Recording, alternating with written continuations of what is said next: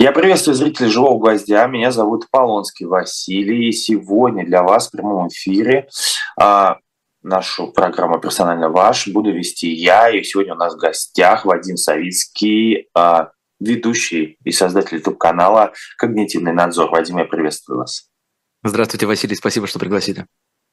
Да, э, я просмотрел ваш YouTube-канал э, более подробно, чем я это делал до этого. Раньше какие-то выпуски просто смотрел. Я просмотрел много ваших разных видео. Всем советую, во-первых, подписаться на YouTube-канал «Когнитивный надзор». В том числе подписывайтесь, если вы впервые на «Живом гвозде». Обязательно на наш YouTube-канал. У нас много чего интересного выходит, много разных интервью, в том числе утренние программы. Например, сегодня Воробьева и Калуя Хильгов вели для вас утренний разворот. Ну и обязательно поддержите эту проект «Живого гвоздя». Вы можете это сделать по QR-кодам, которые вы видите на этих экранах, наведя на них телефон, или в том числе перейдя в описание, можете перевести донаты как с российской, так и с иностранной карты. У нас сделано сразу два счета, и в любом случае заходите на diletant.media.shop точнее, shop.diletant.media, а, и покупайте там наши книги. А, книга вообще всегда хорошо. Я сейчас, особенно за последние полтора года войны, много стал читать. Была такая пауза. И вот я советую вам покупать у нас книги, чуть позже прорекламирую определенные. А мы начинаем. И первая тема, которую я хотел обсудить с Вадимом, это вообще та атмосфера, которая у нас вокруг русского рубля. Он постоянно плавает, постоянно меняется. С вашей точки зрения, а, мне кажется, по моим каким-то да, исследованиям общества, что какой бы курс ни был бы, что бы нам ни говорили из, телевиз... из телевизора или из радио, людей это не волнует. С вашей точки зрения, почему людей вообще не, вол... не волнует силы их валюты, потому что это же показатель их экономики? Ну, мне кажется, я здесь, конечно, выскажусь только как э, гражданин, а не экономический эксперт э, или обозреватель. Но у меня не складывается ощущение, что людей это не волнует. Напротив, мне кажется, что э, после истории пережитой людьми в России в конце 90-х, на рубеже веков, я имею в виду э, дефолт и, в общем, разные экономические перипетии, людям, наоборот, свойственно именно к курсу валюты привязывать свое ощущение благополучия экономического положения в стране.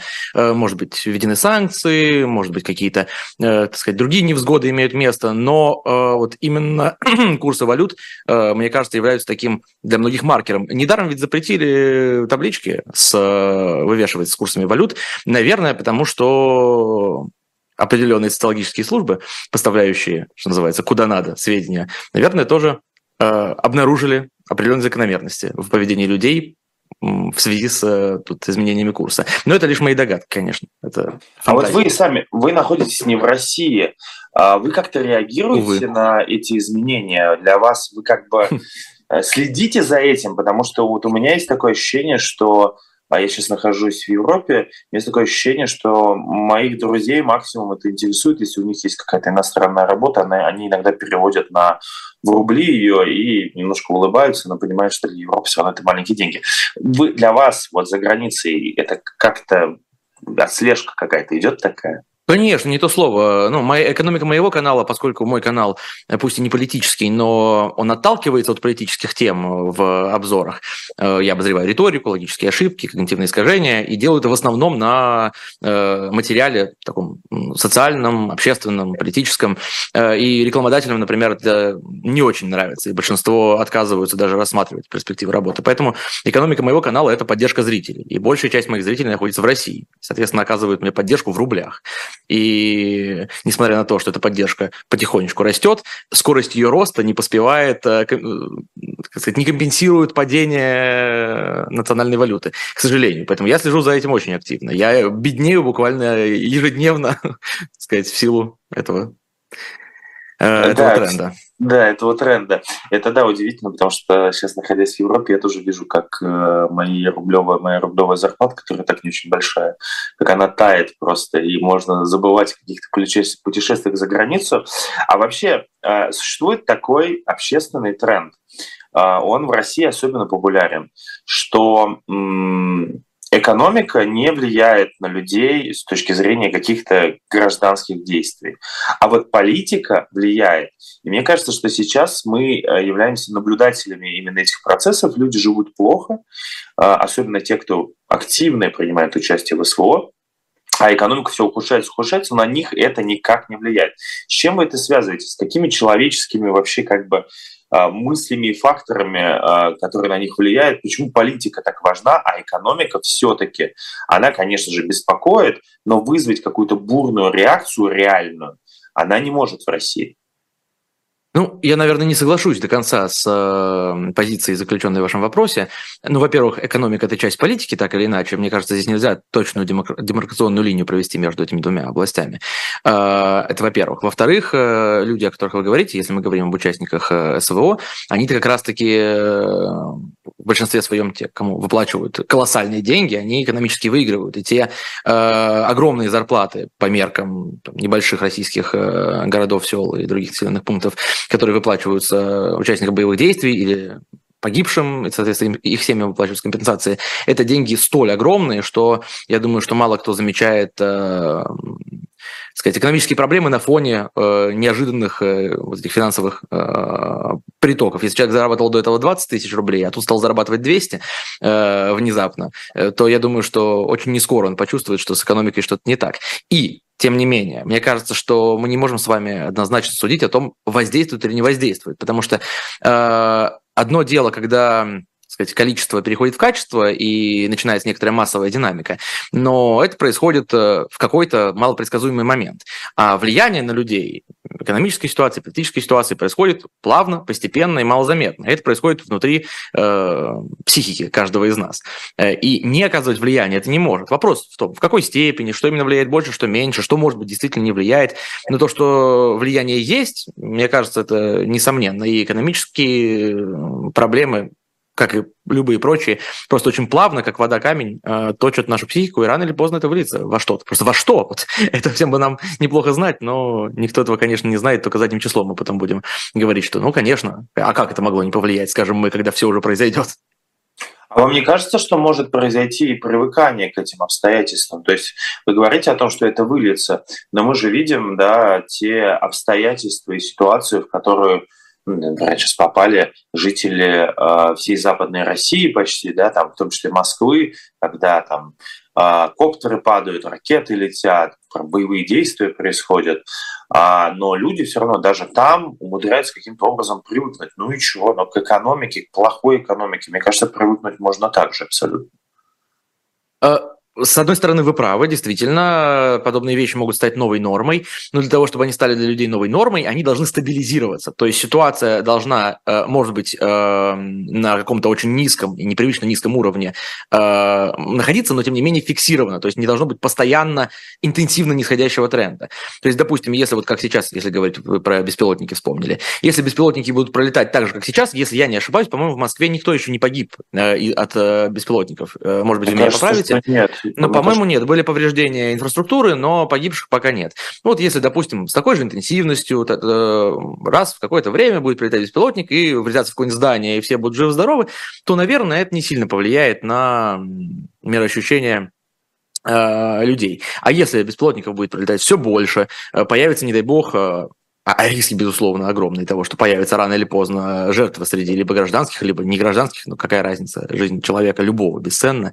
И если это будет постоянно ухудшаться, то это не позволит человеку зафиксировать это как норму. То есть, чтобы мы к чему-то привыкли, это должно быть чем-то стабильным. Вот, если это постоянно ухудшается, привыкнуть к этому довольно трудно. Это э, будет э, приводить к постоянному стрессу, который будет как, э, пресловутая метафора, как сжимающаяся пружина внутри нас, которая рано или поздно может во что-то вылиться. Другое дело, что это может вылиться не в массовую динамику, а в частное пьянство, например, в агрессию, в, не знаю, там, э, насилие над своими родственниками, еще во что-нибудь, э, просто может быть, в менее радикальном случае, в ссоры, там, в разводы.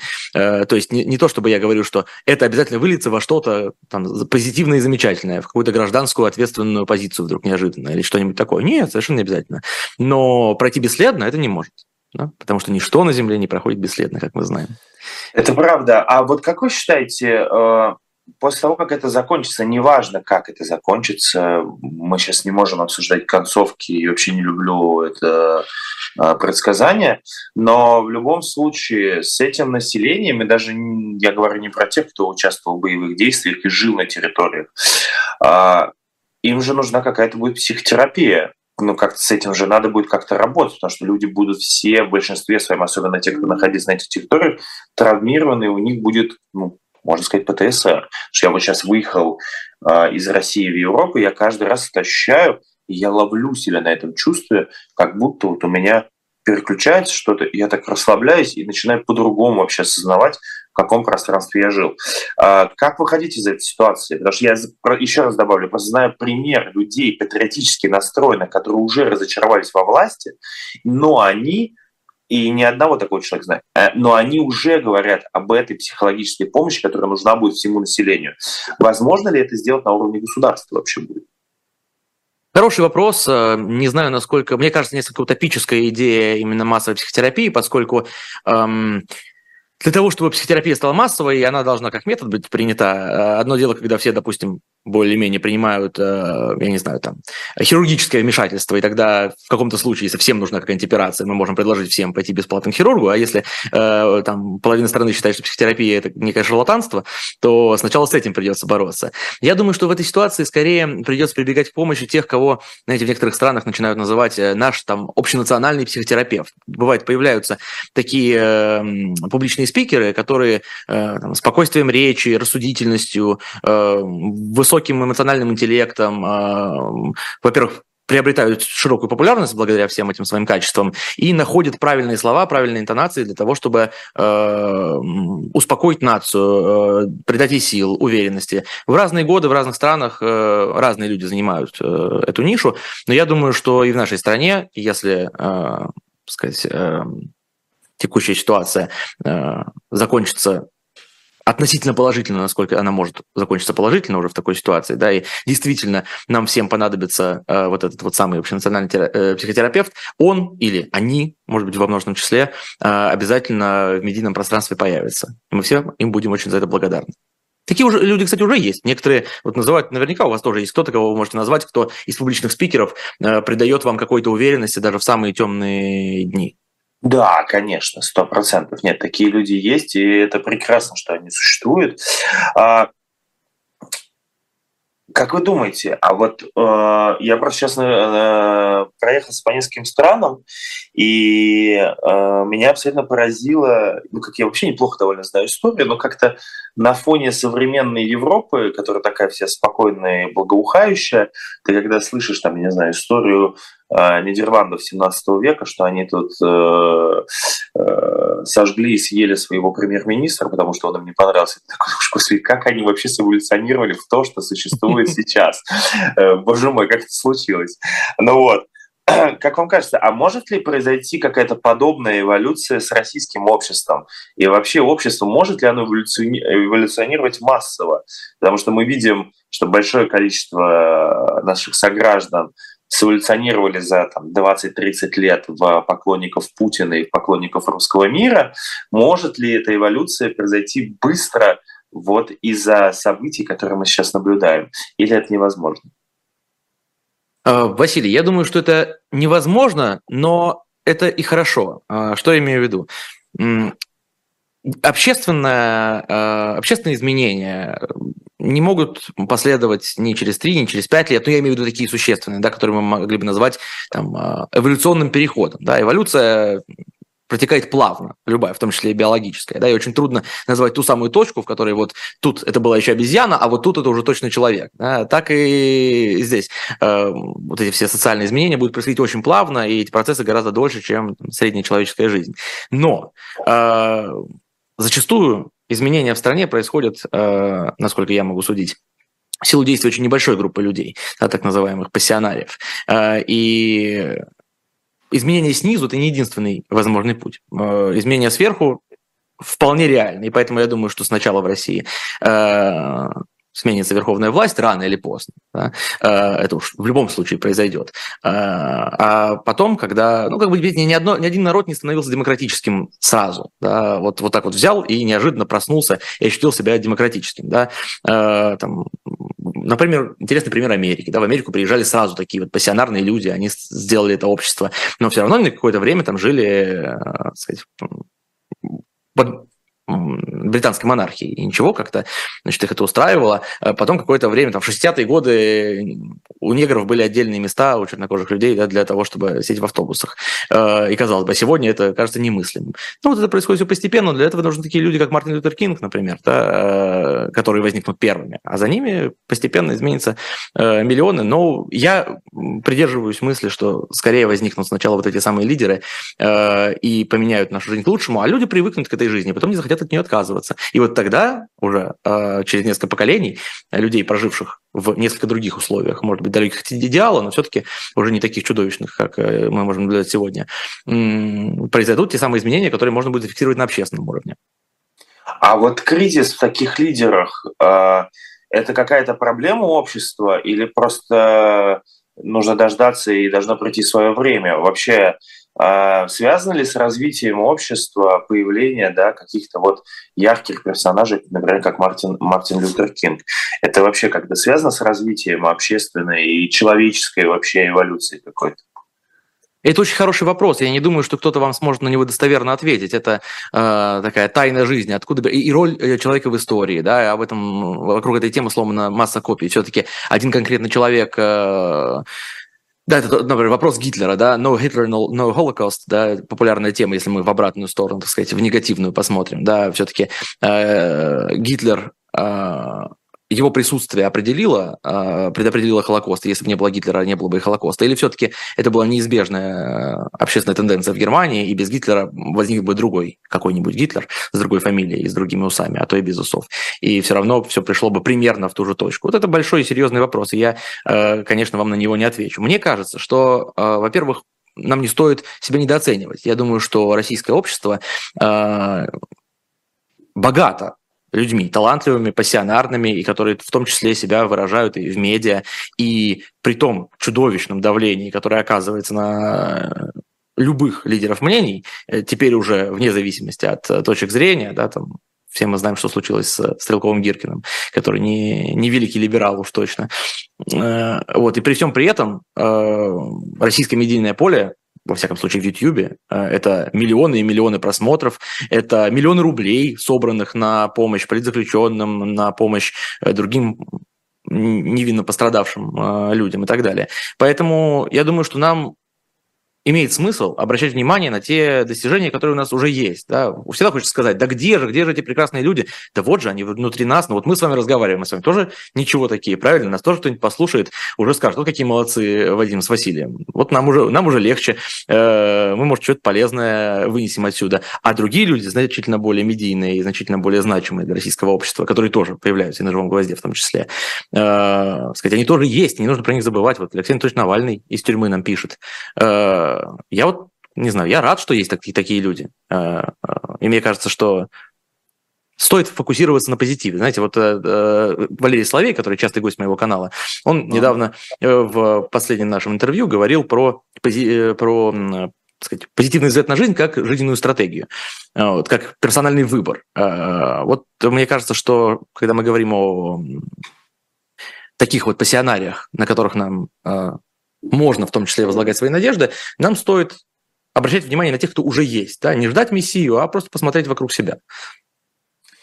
Да, с этим несложно. Посмотрим, мы сейчас перейдем к Алексею Навальному. Небольшая пауза, нас смотрит одна тысяча человек, 232 а лайка. Друзья мои, поставьте большой палец вверх, поддержите нашу трансляцию, не забывайте подписываться на наш YouTube-канал, чтобы эту трансляцию тоже увидели больше людей, они попали в рекомендации людей, которые привыкли смотреть подобный контент, и не только подобный, а просто политический. А, смотрите, я хотел... А, мы сразу немножко ушли в две темы моего разговора, но давайте тогда про Алексея Навального. А, мне просто интересно ваше мнение. А, во-первых, а, нет ли у вас ощущения, не хочется сейчас обсуждать это как политическое какое-то да, послание что вы не политолог, хочется понять вообще человеческое ощущение. Он сам там пишет о том, что читает литературу диссидентов. А, из того, что вы прочитали, нет ли у вас ощущения, что все-таки, несмотря на всю его политическую активность, на все его там, получение информации, что он немножечко все равно оторван от реальности? Не создалось ли у вас такое ощущение? Ну, вы знаете, я, э, я думал об этом, но не в контексте этого текста, который обсуждаем мы все последние дни. Мне кажется, что, наверное, Алексей Анатольевич написал бы примерно то же самое при других обстоятельствах. То есть это не похоже на э, какой-то принципиально отличающийся от обычного, хорошо знакомого нам Навального текст. Он человек такой принципиальный, в некоторых вопросах радикальный, что кому-то нравится, кому-то не нравится, привыкший называть э, вещи своими именами э, в большинстве случаев, давать порой жесткие, неприятные оценки. Это в его стиле, в его духе. Мне не показалось, что это... Мы не можем, конечно, сказать, что, ну, разумеется, невозможно сидеть в тюрьме и держать руку на пульсе так, как это может делать человек вне тюрьмы. Это очевидно, разумеется, это так.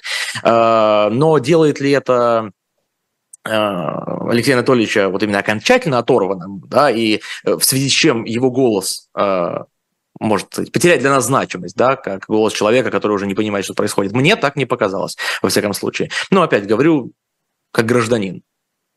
А вот ваши, э, вот вы прочитали этот текст. А с точки зрения именно человеческой, э, у вас нет ощущения, что вот это размышление про ненависть, она немножечко не совпадает с теми ощущениями, которые сейчас, ну, как бы через себя пропускают все слои населения. И те, кто за специальную военную операцию, те, кто против войны, те, кто э, вообще э, находится где-то посередине этого российского общества, этого, этой баталии.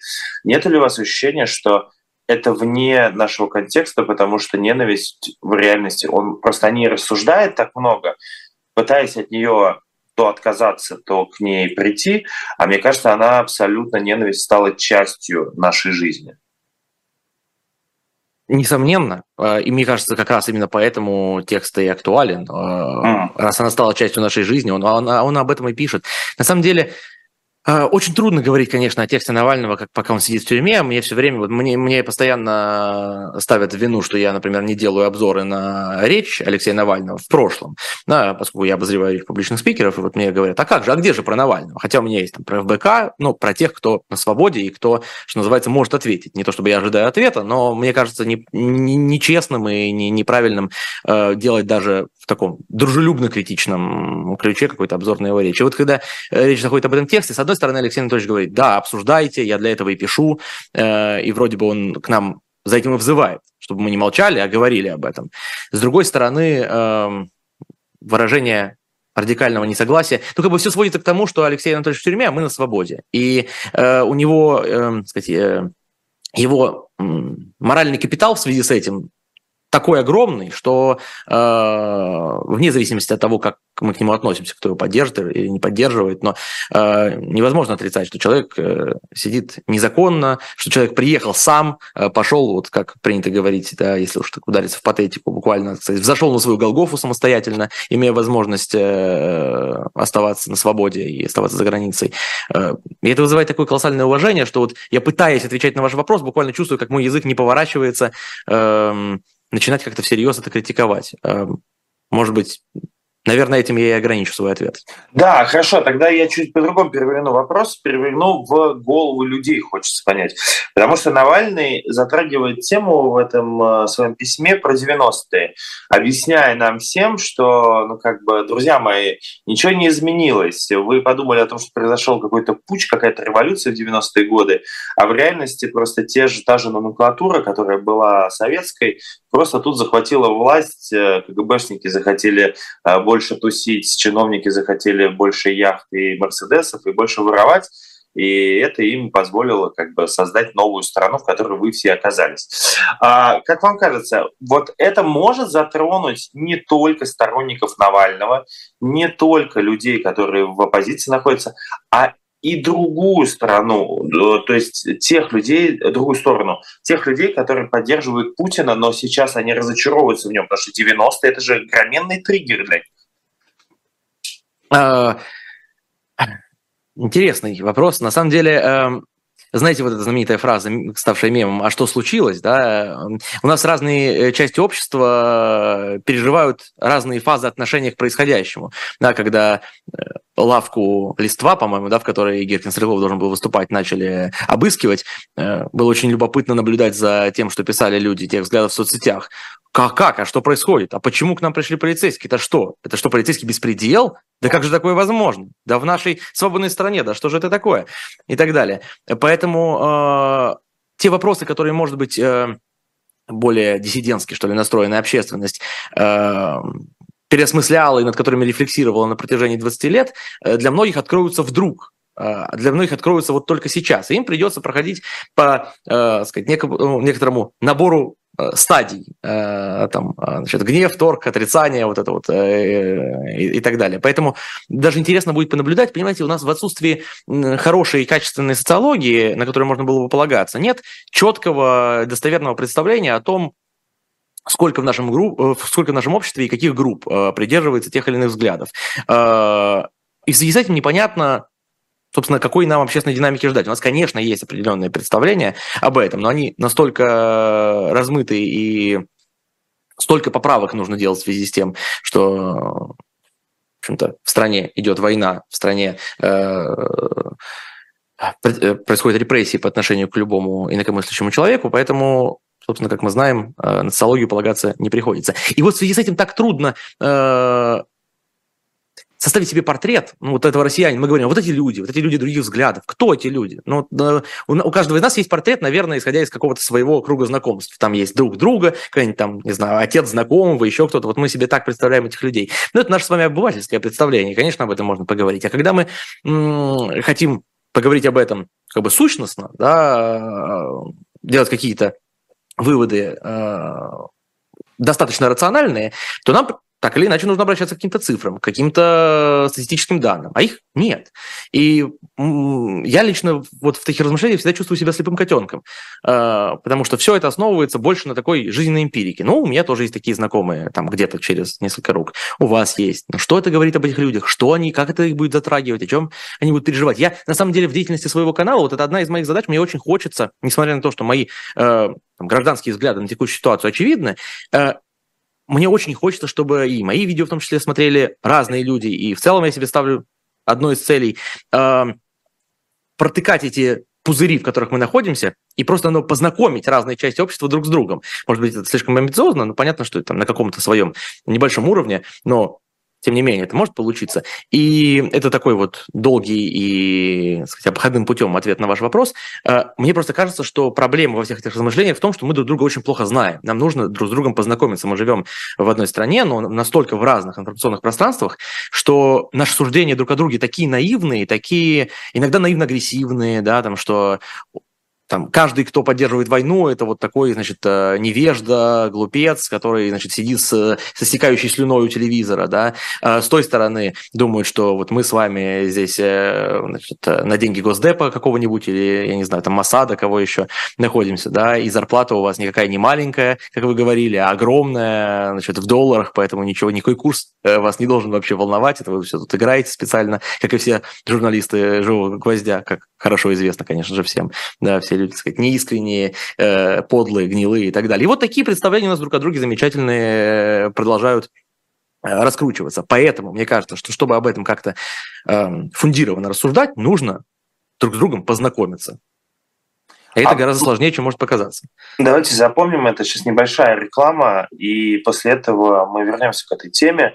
А, друзья мои, чтобы поддержать наш YouTube-канал, конечно же, донаты и все остальное, понятное дело, я в начале эфира это говорил, ссылки в описании, иностранные российские карты, но у нас каждый выпуск происходит реклама очередной книги а, на shop.diletant.media. Вы можете зайти, и сегодня я вам рекламирую книжку с Колчаком против Колчака. Если вы интересуетесь гражданской войной, а, то мы предлагаем вам с ней познакомиться именно через эту литературу. Гражданская война в Западной Сибири, события вооруженных конфликтов и противостояния разных групп населения в период с мая 18 по декабрь 19 года именно в Восточной Сибири. Гражданская война продолжалась до весны 20 в стране до 23 года включительно.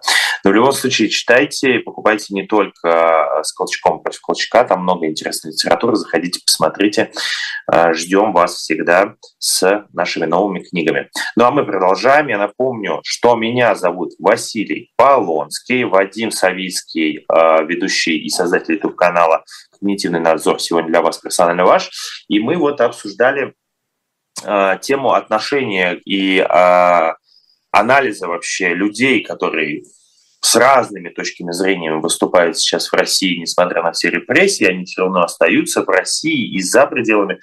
Но вы произнесли такую фразу, что социологии доверять нельзя.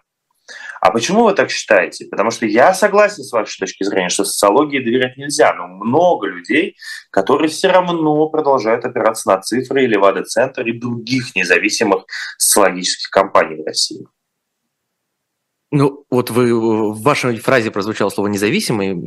Я не знаю, что нам позволяет э, с уверенностью говорить, что они независимы. Мне кажется, что в стране, э, каковой сейчас является Россия, э, невозможно существование независимых социологических служб. Это слишком важная для управления обществом структура, слишком важная область, чтобы в ней существовали какие-то независимые центры. Другое дело, что зависимость и независимость это, так сказать, не, э, не бинарная оппозиция, точнее, это, конечно, бинарная оппозиция, но она просто не сказать, между ней есть плавный градиент. Можно быть немного зависимым, можно быть зависимым, но тем не менее способным на некоторые независимые действия.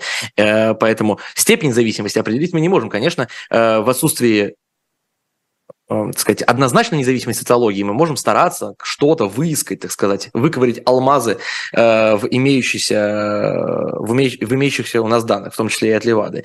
Э, но ну, как бы в стране, где люди зачастую боятся ставить лайк, под э, видео на YouTube, э, думая, а как бы за мной кто не пришел. Э, полагаться на их ответы в телефонных опросах, мне кажется, сомнительная перспектива. Тем более, что действительно большинство этих опросов телефонные, то есть человек в полную уверенность, что его знают, его личность привязана к этому номеру телефона, что бы он сейчас не сказал, это буквально привязано к его личности. И сколько бы ему ни говорили, что это опрос анонимный, допустим, в стране, где не то чтобы правда является и честность является декларируемой ценностью, точнее, может, декларируемой, да, но точно не той, которая следует. Поэтому э, доверять на слово постороннему человеку, который в трубочке говорит, а все анонимно, расскажите мне, пожалуйста, кого вы поддерживаете, кого не поддерживаете. Я никому не скажу, честное слово, это так, для общей сказать, статистики.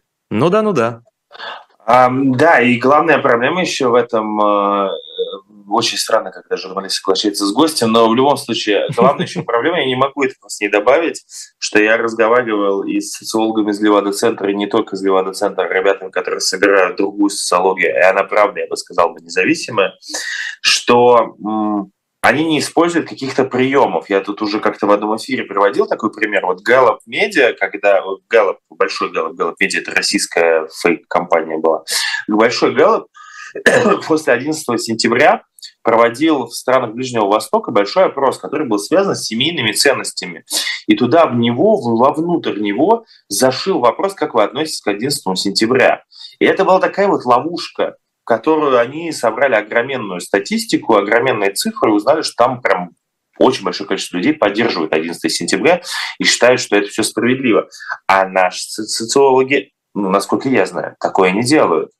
У нас нет каких-то больших исследований, даже от независимых, которые бы делали что-то подобное. Но давайте перейдем к когнитивному диссонансу, который появляется каждый день, мне кажется, э, в умах людей. А мы видим, вот возвращаясь к этому курсу, потому что основная сейчас тема, мы видим, как депутаты Госдумы требуют от Центробанка, чтобы он им отчитался, а что это с курсом происходит. Владимир Соловьев, главный пропагандист, говорит, а что это такое, как это вообще возможно? Ну и как бы мы возвращаемся к вопросу, а что случилось?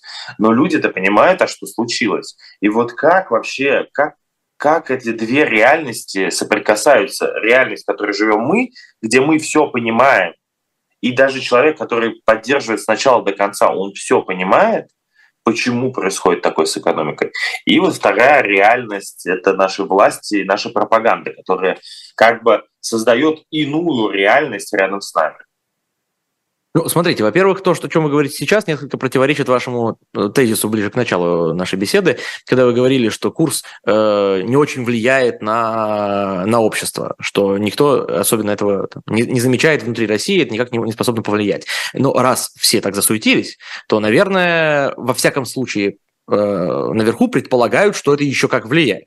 Э, и как бы мы ни относились к этим людям, я думаю, что среди них э, немало людей не глупых и руководствующихся в своей деятельности достоверными данными. Так что, по всей видимости, там думают, что это влияет, э, раз об этом столько разговоров. Это во-первых. Во-вторых, мне Немножко резануло ухо, когда вы сказали, что мы с вами, которые все понимаем. Я понимаю, что вы имеете в виду, конечно, но, наверное, может быть, в силу своей, своей деятельности я всегда очень стараюсь быть осторожным с этим, потому что вот с той стороны тоже думают, что они все понимают. Они же вот точно так же сидят и говорят, ну мы-то с вами, э, клуб рассерженных патриотов, мы-то с вами все понимаем, а вот эти наивные нехи Москвы, они ничего не понимают э, на бывшем эхе, на живом гвозде или еще где-нибудь э, в эфире э, там, Александра Плющева, например. Они ничего не понимают.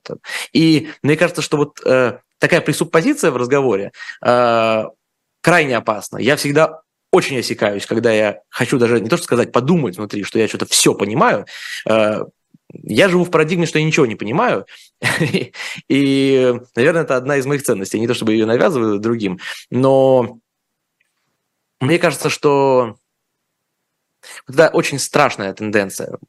Это нас разрывает с вами, потому что каждый, э, каждый полюс, сказать, каждый вот этот бабл, э, пузырь, он думает, что он понимает все отлично и досконально. И, наверное, путь навстречу друг другу, он возможен, вот то, о чем вы говорите, да, э, как эти две реальности соприкасаются? Никак, они не соприкасаются. Реальностей много параллельных, и мы все с вами живем, как будто мы вот ходим, можем ходить по одним улицам и жить в абсолютно разных жизнях. Я не помню, по-моему, это было в интервью Александра Цикала Дудю, но я не уверен э, или в чем-то другом интервью, но посвященном Нурдосту. Человек говорил, что его поразило, когда он, он пережил Нурдост, я уж не помню, в какой роли, если Цикала, то известно в какой, но это не имеет значения.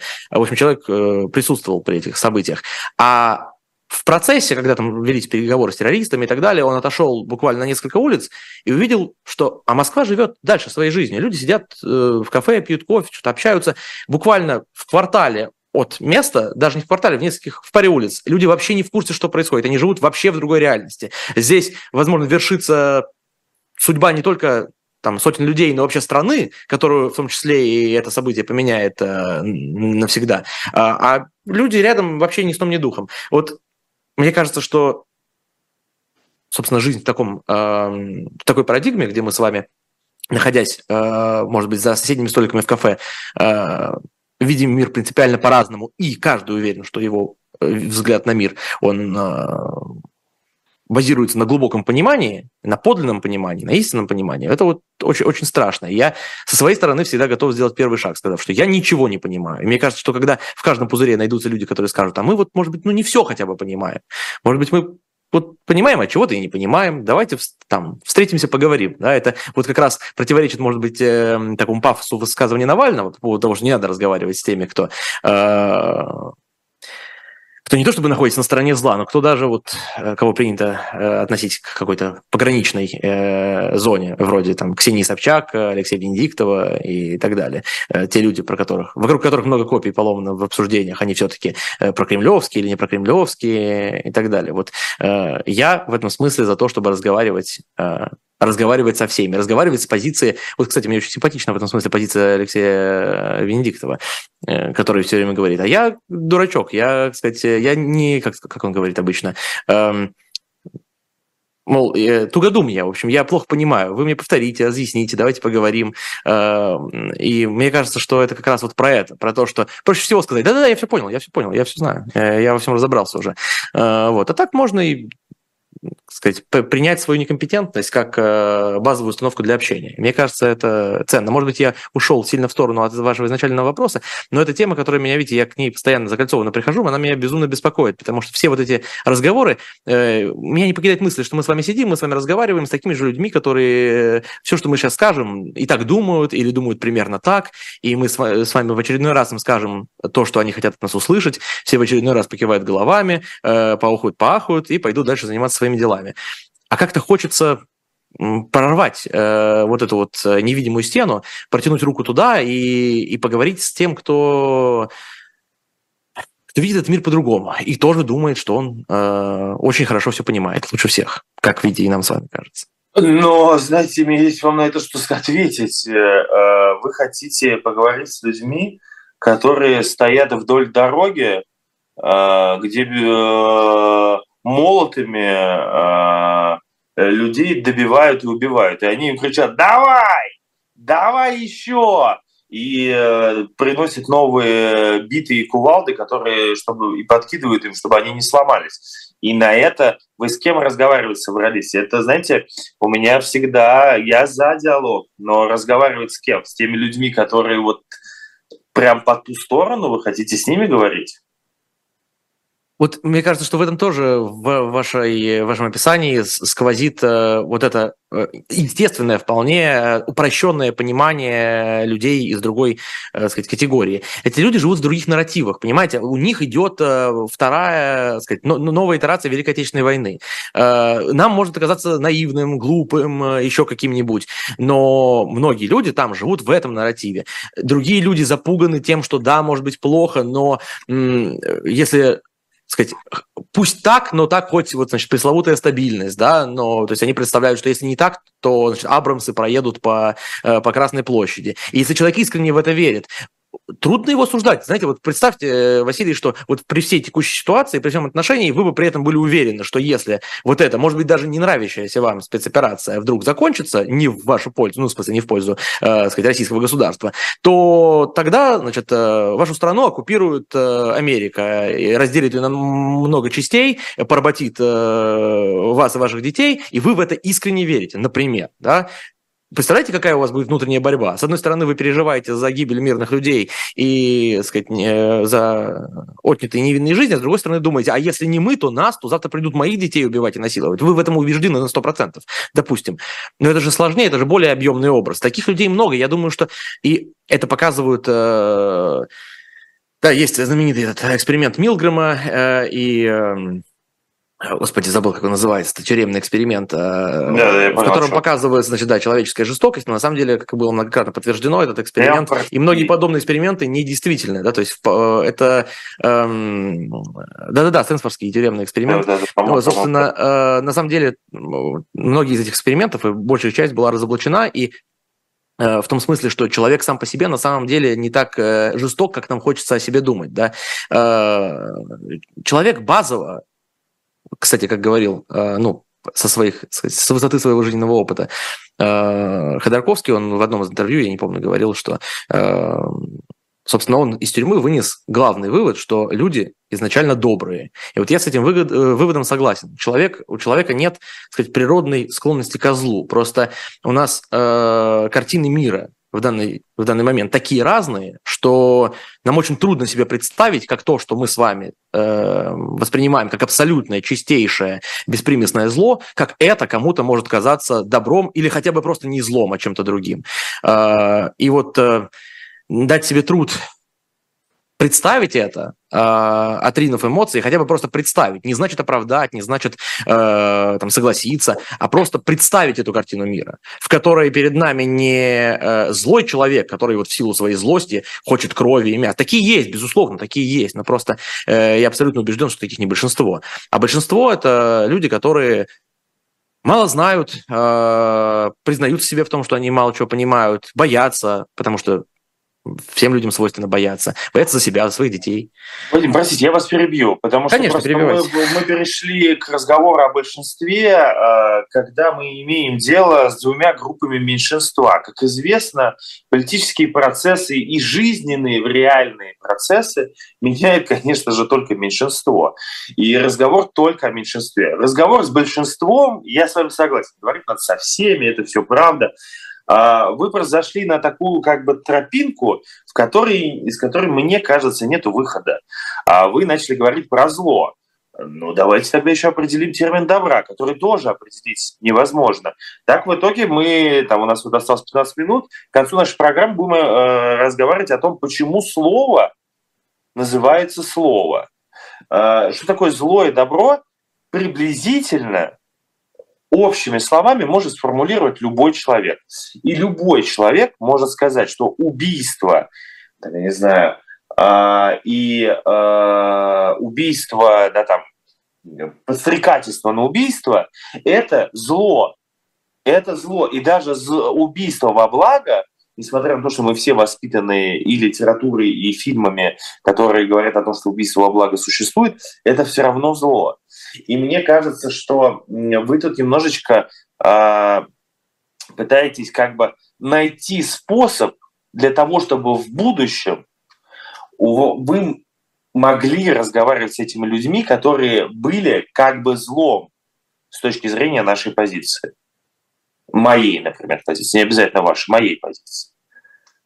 Так в том-то дело, видите, вы говорите, что э, вы очень сложную вещь сказали, что э, убийство во благо э, это то, в том числе зло, и что якобы это сформулирует более-менее каждый человек. Я вот так не соглашусь. Мы все с вами жили, э, я думаю, что и вы, и я, я не знаю, насколько у нас с вами разница в возрасте, но я думаю, что вне зависимости от этого и мое, и ваше поколение, или наше, если мы в одном поколении, жило Я 87-го года рождения, если что.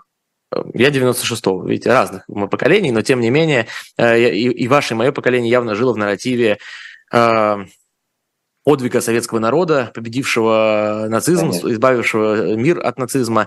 Э, и это море крови, пролитой в том числе и советским воинам-освободителям. Но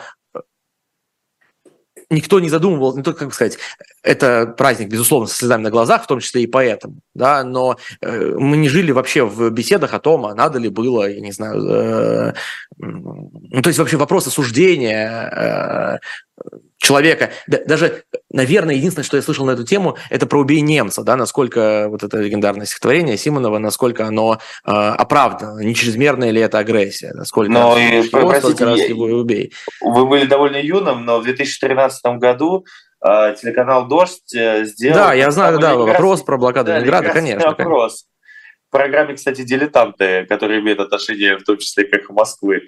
А, и тогда это же вызвало огроменную дискуссию. Но, отвечая на этот вопрос, ведущий, ведущий телеканал «Дождь», а, и сейчас главный редактор а, нежелательной организации телеканала «Дождь» иностранного агента Тихон Зиткова тогда поехал в Санкт-Петербург и разговаривал с людьми, которые пережили этот ад в Ленинграде, блокаду. И большинство из этих людей вообще не понимали, ну, точнее, не понимали, не то, что не понимали, но им казалось абсурдно, за что извиняется человек. Это же дискуссия, хотя это советские люди. Это не просто советские люди, это сталинские люди. Люди, которые были воспитаны и как бы лона, лона современного патриотизма и так далее. Поэтому мне кажется, что э, вообще никогда не нас учили, меня в школе так учили, никогда нельзя говорить сто процентов всегда нужно говорить 99,9. На меня часто очень поглядывают э, косо, когда я говорю 99%, что это произойдет, думая о том, что я оставляю. Да, я, конечно, оставляю, но какой-то... А тут вообще. Но мне кажется, э, что эта дискуссия, о которой вы говорите, э, вот у нас осталось 10 минут, я к ней прямо сейчас хочу и перейти. Вот вам кажется, правильно ли делает Ксения Собчак, разговаривая с Панином, который поддерживает ВСУ, и правильно делает ли Юра Дудь, разговаривая с Оскаром Кучерой, который поддерживает СВО.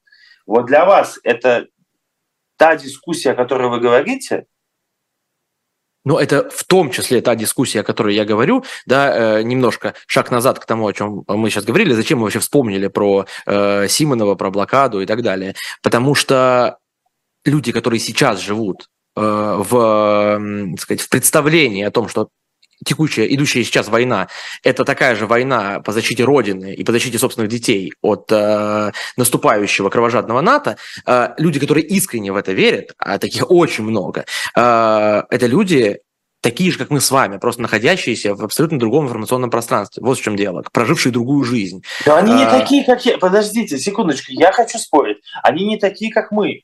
На меня не воздействует пропаганда. Я стараюсь анализировать любую информацию, которую я получаю из любого источника информации, я стараюсь анализировать. Я не воспринимаю как за чистую монету. Мне не нравится, что вы сравниваете их с нами, потому что на этих, с этими людьми разговор простой. Об этом говорил Васильев, человек, который сделал тот самый Нордост, о котором мы с вами говорили только что, а, был продюсером там. Он, он довольно правильную вещь говорит. Против пропаганды действует только контрпропаганда. Нету Знаете, способов. в чем дело? Здесь, э, мы, я, когда мы так говорим, э, это напоминает мне, знаете, это знаменитое видео, э, где девушка говорила, if you're homeless, just buy a house. Да, то есть э, мы с вами, которые уже выросли в другом, э, в другом пространстве, да, которые сформировались как личности, э, которым дали родители там, соответствующее образование, которые жили в крупных городах, которые уже как личности сформировались определенным образом и имеем привилегию мыслить и думать так, как мы мыслим, не в силу того, что мы вот сами по себе такие прекрасные, а в силу, во многом, в том числе, ряд обстоятельств нашей жизни, э, которые формировали нас на протяжении нескольких десятков лет.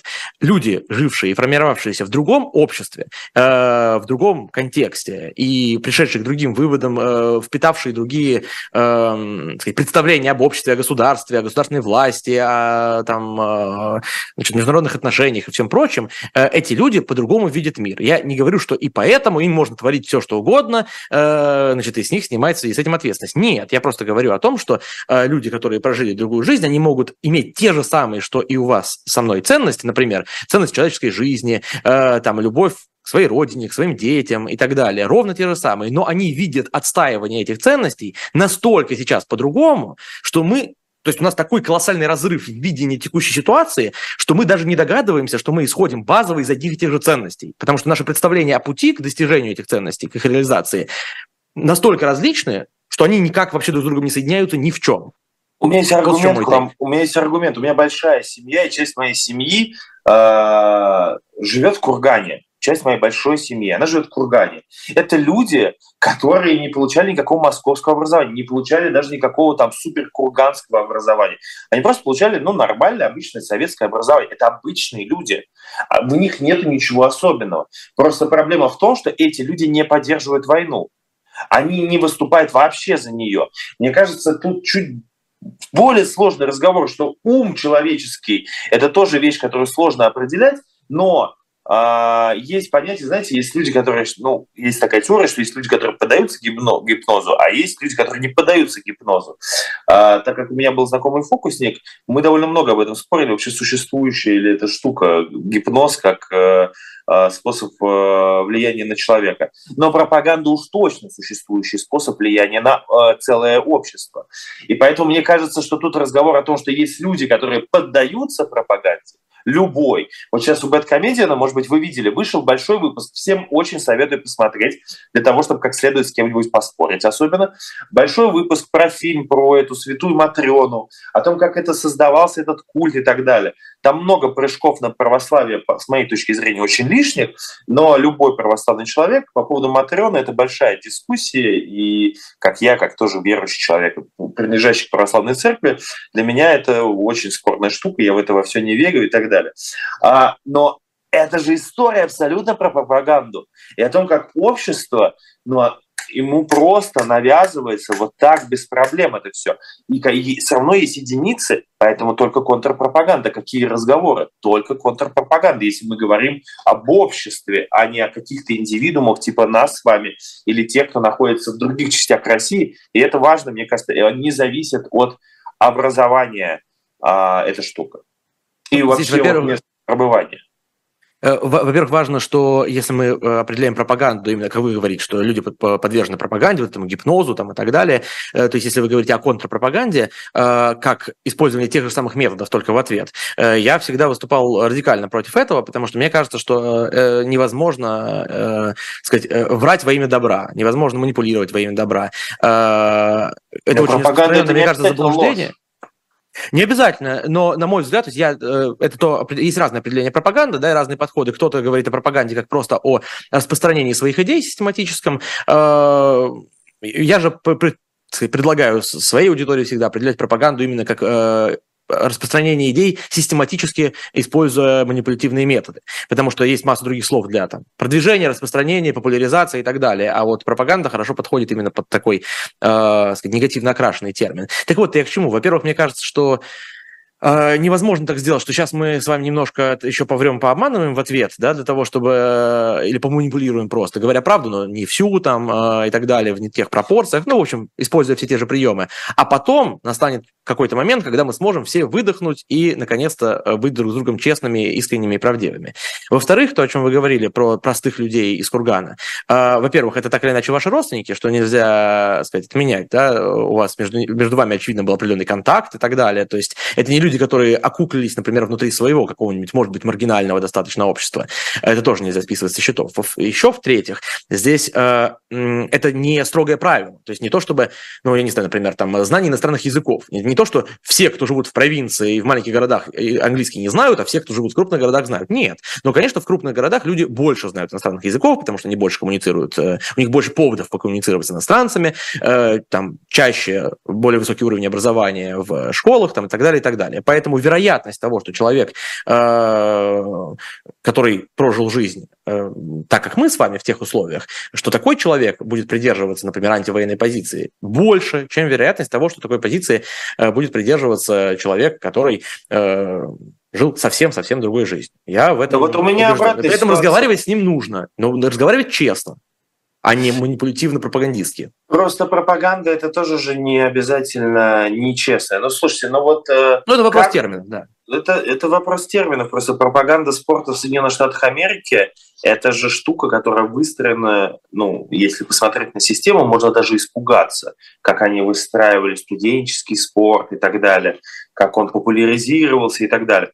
Ну а что плохого? Люди занимаются спортом, у них классная спортивная держава, все, все население там что-то кто-то посчитал... Это сугубо вопрос терминов. То есть если да. вы имеете в виду, что нужно популяризировать э, честно, да. прямым конечно, сказать, разговором э, нашу позицию, или наши позиции, может быть, они не совсем во всем сходятся. Да, я с вами в этом смысле согласен, но так это же и есть разговор. Так это же и есть разговор. Если мы говорим о такой пропаганде в ответ, то это же не та пропаганда, которая идет с той стороны. Это получается другая совершенно сущность. Это я, тогда мы с вами говорим об одном и том же. Да, о честном, просто, прямом разговоре. Это ну, правда, ну просто сложно, понимаете, мы говорим со всеми, а я вам говорю про э, конкретную группу, которая является суппортом этого всего, поддержки.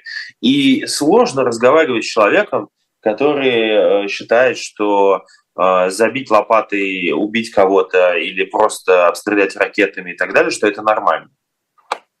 Сложно, но нужно. Если, не, если мы не будем говорить, как этот человек... Давайте так, если мы с вами хотим, чтобы когда-нибудь этот человек мыслил иначе. Мы же хотим этого? Наверное, хотим. Было бы здорово, если бы человек взял и в какой-то момент раскаялся в том, что он хочет, чтобы кого-то убили лопатой. Представьте а вы реально человека. думаете, что эти люди могут начать мыслить иначе? А, кто-то, да, я убежден, что э, мне очень близок принцип, да, из «Пролетай над гнездом кукушки». Повторю я то, что любит повторять Познер. Э, любил, когда он еще выходил в эфиры где-либо. Да, at least I tried. Я хотя бы попробовал. Э, мне кажется, что это очень близко и христианской позиции. Вот вы сказали сегодня, что вы христианин. Э, ну, во всяком случае, я так, я так понял из ваших слов. Мне кажется, это очень по-христиански. Э, да, христианин должен помочь каждому э, сказать, отправиться в Царство Божие в итоге. Да? И э, вот э, он должен сделать все возможное. Даже если перед ним отъявленный атеист, человек, там, безбожник, страшный, сатанист. Не значит, что у него получится. Но попробовать он должен. Хотя бы своим примером, честным разговором, добрым словом, э, готовностью э, к прощению, к прощению именно в христианском значении. Не в смысле снятию там, вины на юридическом уровне, а прощению э, духовному. А, и так... Да, если бы все православные люди были бы такими и хотя бы хоть раз в своей жизни что-то попробовали. Мы можем только начать с себя во всем, правда? Ну... Это правда, всегда начинать только с себя, сто процентов. Спасибо вам огромное за этот разговор. Я Спасибо напомню, вам. что Вадим Савицкий, Э, ведущий и создатель YouTube-канала «Когнитивный надзор». Сегодня был персонально ваш для вас. Для вас вел все Василий Полонский. Спасибо огромное, что посмотрели наш эфир. Уходя, поставьте большой палец вверх. Всем счастливой, хорошей недели. Всем пока.